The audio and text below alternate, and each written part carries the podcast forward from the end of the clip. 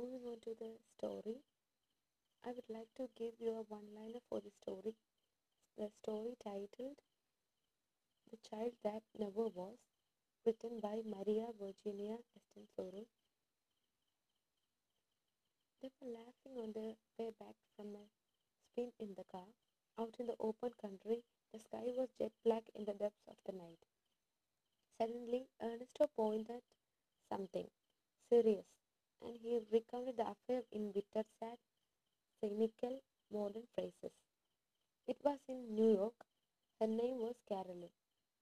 He loved her.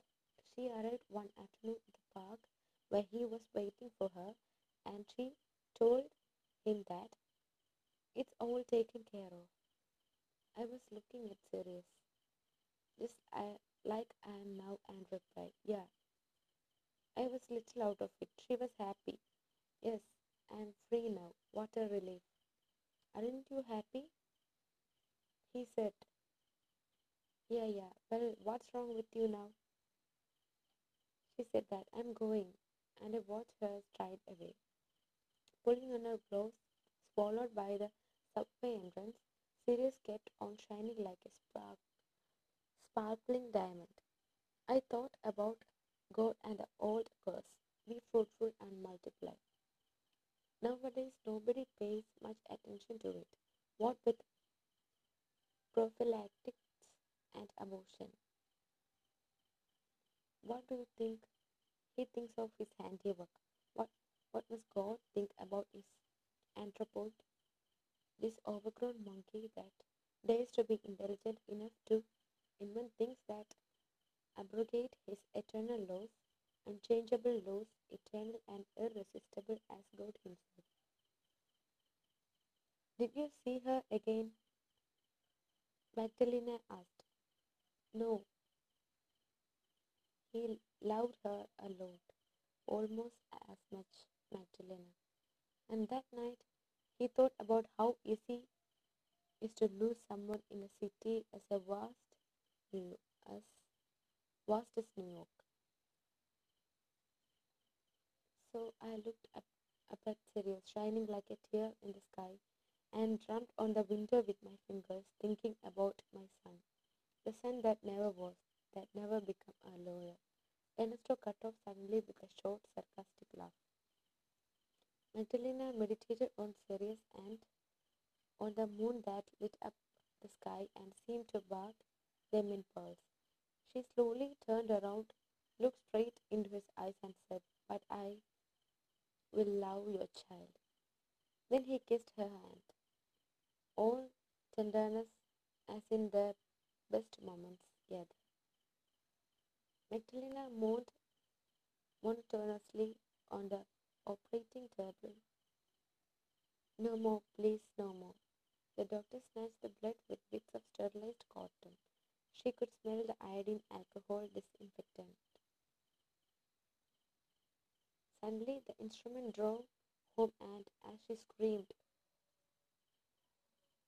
the doctor was drying his hands as he remarked, That's all, ma'am. Rather, please don't make fun of me. And then she heard the calling, and then he, she left. Though she was still in pain, she lengthened her stride and tried to put some spring into her step as she walked along. A rage barefoot newsboy looking at her imploringly. Magdalena bought a paper from him as she searched his face. Her child was waiting for her at home, her boy, the one from her marriage. He came running out like always, little arms out, tripped and fell. Mommy, dejected, depressed, she lay down. Her little boy dozed happily at her side, his little brown hair head nest, nest in the pillow. She loved, sorry, she looked at him, a lovely flower rooted in her heart. Now, in that same heart, she now felt another little one, something that could have bloomed forth in innocent, innocence, just like the first one who she had allowed the surgeon to cruelly uproot. but the dark had cut off in its beginning, torn from her distraught, separate in her very womb. The little dark head had left its imprint, a small, indelible trace, unerasable, adorable. And in the mother's soul, the little shade stretched forth his arms and cried, and she heard the child's cry, Mommy, Mommy. My poor baby, Magdalena moaned, pressed a fair hand on the other's and who slept on her chest, smiling and content. My poor baby, you're half frozen like a little bird. Come here and warm up. Go to sleep. Poor dear, so cold, so unloved little star, my little treasure. Poor baby, sleep. And the little shadow kept on. She thought she was going crazy, the heart of the child weeping next to her. The clock seemed to go.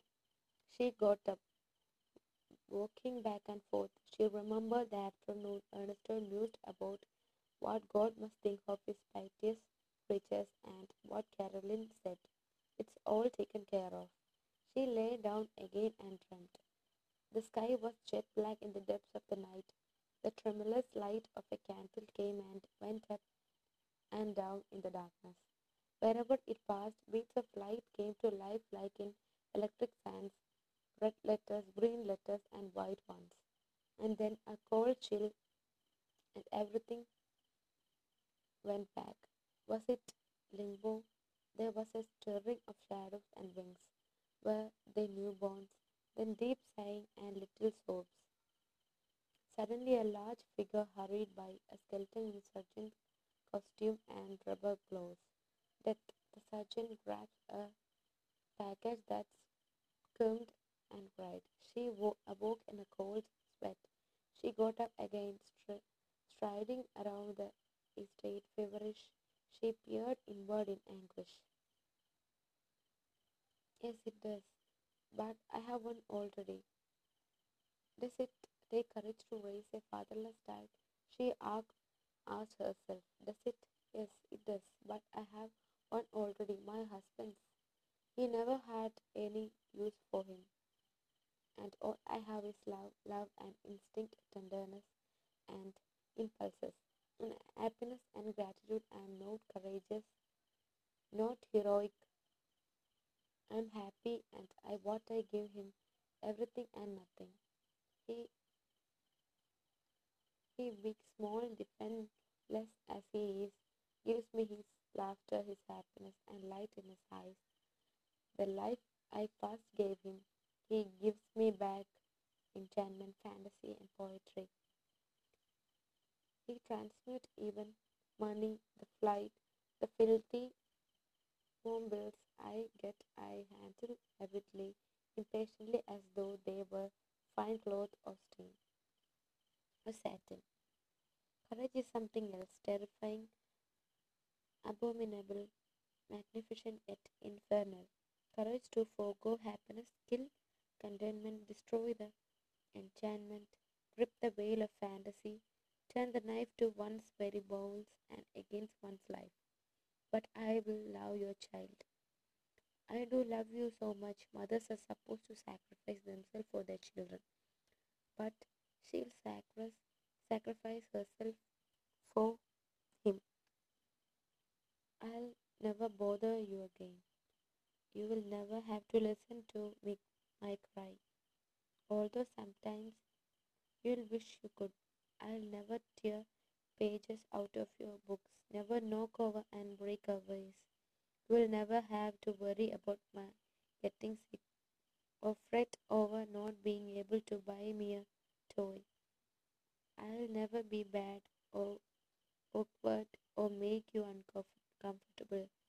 I'm nice boy, the good boy. I won't bother you with my noisy games, and you will never lose time brushing, washing, or feeding me. Want to me, want me to go? I am the obedient one. No cradle, no mother goose.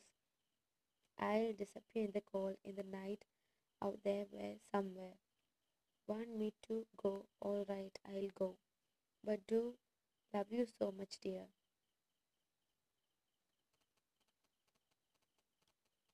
The story is a precise and crystal clear representation of a mother's guilty conscience for having aborted a child and how the cry of that innocent soul devastated her peace of mind. Thank you.